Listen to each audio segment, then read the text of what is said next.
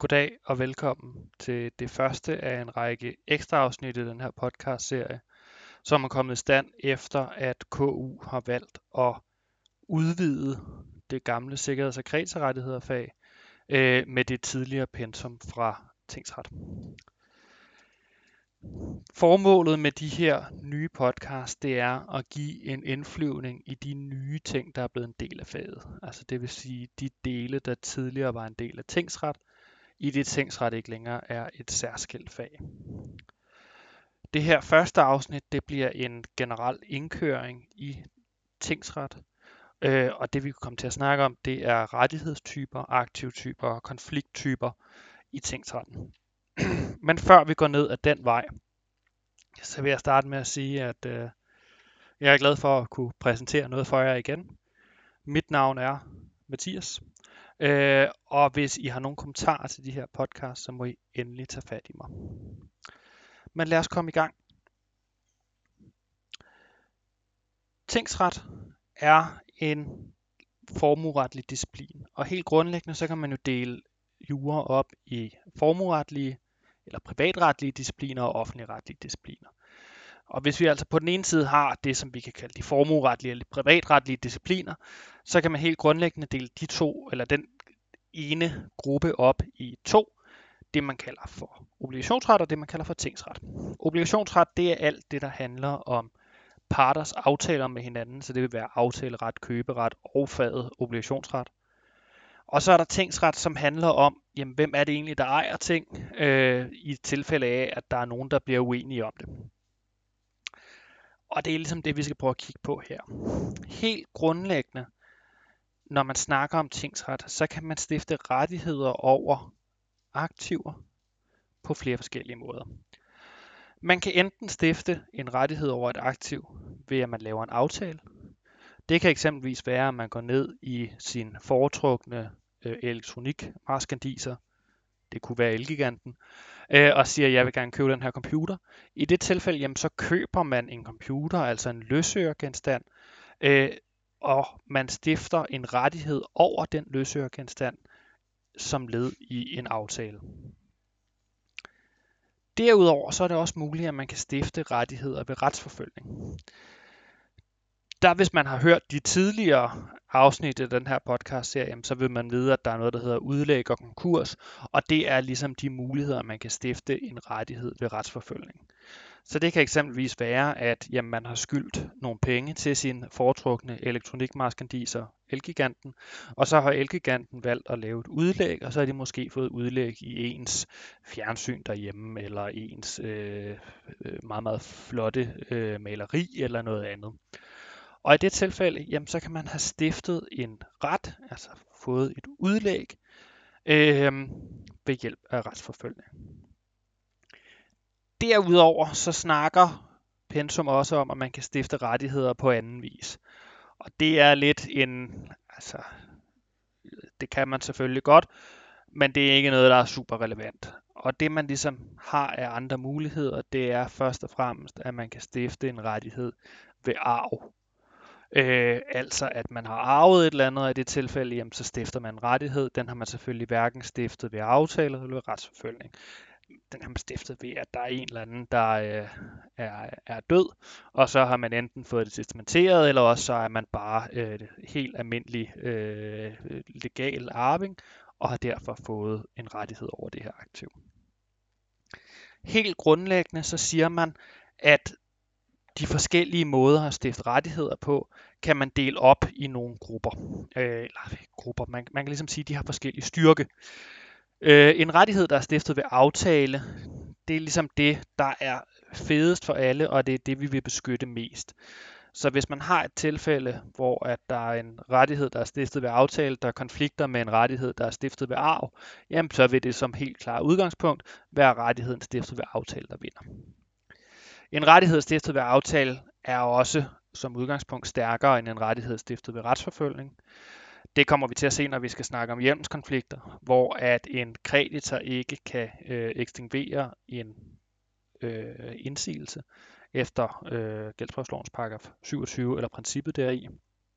Så altså helt grundlæggende så kan man sige, den stærkeste rettighed, det er den rettighed, man har ved aftale, så kommer rettigheder ved retsforfølgning, og til sidst så kommer rettigheder, man har stiftet på anden vis, og det kunne eksempelvis være arv. Det er de forskellige muligheder, man kan stifte rettigheder på. Man kan så sige, at man kan også underinddele det i noget andet. Man kan sige, at enten kan man ligesom have en fuldstændig rettighed, det er den rettighed, man har, hvis man ejer noget, og ellers så kan man have en delvis rettighed, eller sådan en partiel rettighed. Det er eksempelvis, hvis man har sikkerhed i noget. Altså hvis man har sikkerhed eller pant i et aktiv, jamen så ejer man jo ikke aktivet, men man har en, en sikkerhedsret i det, så hvis man ikke får sin øh, gæld øh, indfriet, så vil man kunne bede om at få udlægget det her aktiv, og så vil man i sidste ende kunne sælge det på tvangsaktion og nærmest agere, sådan om man ejer det, men man vil aldrig nogensinde reelt eje aktivet. Øh, så helt grundlæggende altså at sige, der, der er de fuldstændige rettigheder, hvor man ejer noget, og så er det de mere sådan delvise rettigheder, hvor man har sikkerhed i noget. En anden ting, der er relevant, når man snakker om tingsret, det er, at der er mange forskellige typer aktiver. Altså allerede nu, der har vi jo snakket om løsøger. Og løsøger, det er det, der er øh, det store emne i øh, erstatning og kontraktfaget, og øh, altså hvor man har køberet. Men der er selvfølgelig også alle mulige andre typer aktiver. Vi har eksempelvis motorkøretøjer, vi har fast ejendom, vi har fly, vi har skibe. Øhm, altså, man kan næsten øh, forestille sig alt, og så vil det være en aktiv type. Det, der er vigtigt ved den her inddeling i aktivtyper i forhold til tingsret, det er, at når vi kommer videre, så kommer vi til at snakke om noget, der hedder sikringsakter. Og sikringsakter, de ændrer sig alt efter, hvilken aktiv type det er. Øh, og det er fordi, at man har nogle aktivtyper, hvor der vil sikringsakten være en eller anden form for offentlig registrering. Der vil være andre, hvor det simpelthen er fuldstændig umuligt at lave en offentlig registrering, og derfor så vil det være rådighedsberøvelse eller noget tilsvarende. Altså helt grundlæggende, så kan man sige, at, at vi har løsøger i en kategori, så har vi fast ejendom. Fast ejendom, det er det, man finder i tænkbogen. Så har vi motorkøretøjer. Det finder man i bilbogen.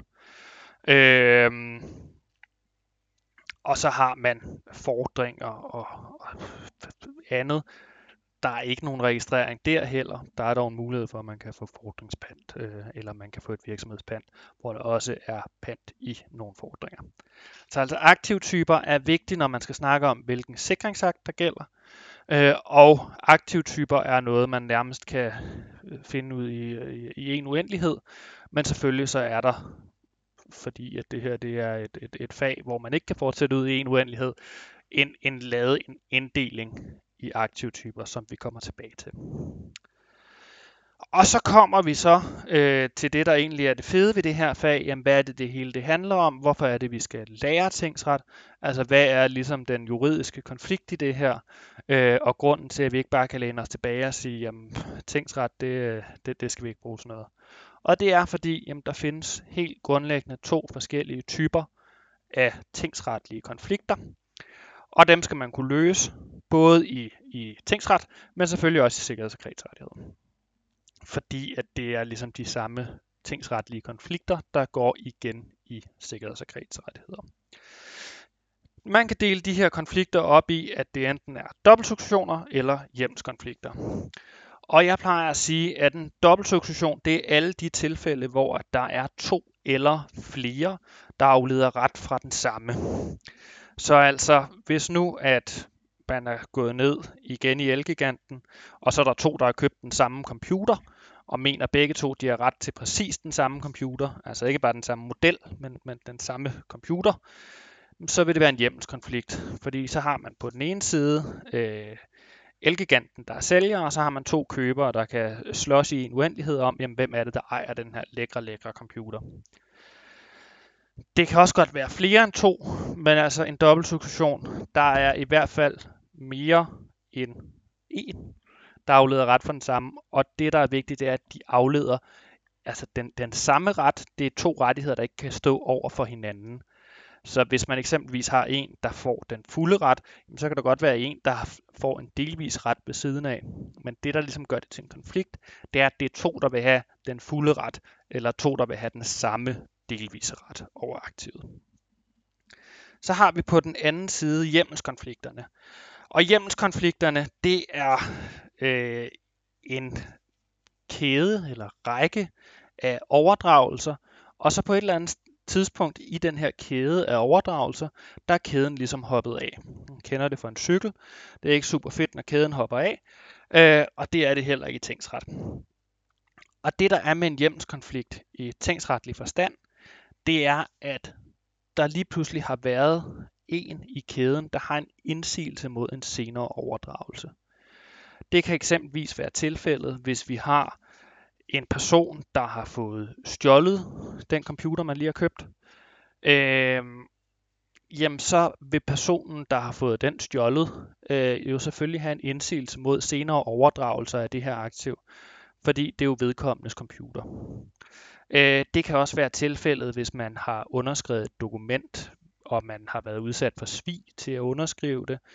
Øh, det kan være tilfældet, hvis man har været nede og købe et eller andet aktiv, som man ikke har betalt for, jamen, så kan der være en, en indsigelse om, om, at man ikke har fået betalt.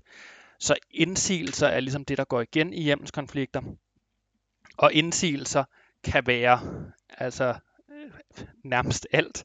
Øh, man har selvfølgelig de aftaleretlige indsigelser, som man kan huske fra erstatning og kontrakt. Men så har man altså også en masse andre indsigelseskategorier, øh, herunder øh, berigelseskriminalitet, som er den store, altså der har været tyveri, øh, hæleri, noget andet. Øh, og så har man de her lidt mere altså ja, igen, man kan også sige sådan aftalemæssige indsigelser, uden det dog er de øh, indsigelser, man finder i aftaleloven. Altså indsigelser med manglende betaling. Øh, det kan være indsigelser, hvor man har aftalt et ejendomsforbehold, og det aftale så ikke er blevet overholdt, osv. osv. Men altså, det er ligesom det, man skal se frem imod, når man har tænksret. Det er, at man har de her to konflikttyper. Enten så har man dobbeltsuccession, hvor der er flere, der slås om den samme ting, fordi de har fået den af den samme person. Altså der er to eller flere parter, der afleder ret fra den samme. Eller at man har en hjemmelskonflikt, hvor at der igen er to, der er uenige om, hvem der ejer det, men hvor det skyldes en indsigelse, og altså indsigelsen på en eller anden måde er udtryk for, at kæden er hoppet af et sted imellem øh, den person, som mener, at det er hans, og den anden person, der mener, at jamen, det kan godt være, at det var dit, men det er det altså ikke længere. Så det er ligesom de ting, man skal tage med sig for det her første afsnit. Det er, at vi har de to konflikttyper, vi har en hulens masse forskellige aktivtyper, men helt grundlæggende det, man skal vide, at der i hvert fald er, at det er løsøger, fast ejendom, fordringer, motorkøretøjer.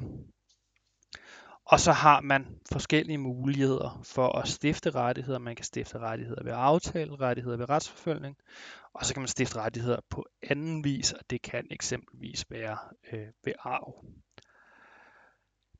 Det var ordene for det her første afsnit i øh, den, den ekstra omgang til den her podcast-serie, øh, som altså er blevet til, fordi at øh, KU har valgt at udvide faget, så der også er kommet det tidligere tingsret med ind i det her fag. Øh, jeg glæder mig til at, at, at lytte ved, øh, og der vil komme øh, afsnit til alle de her tingsretlige emner, før at du skal op til reeksamen i august. Så vi høres ved. Tusind tak, fordi du lyttede med.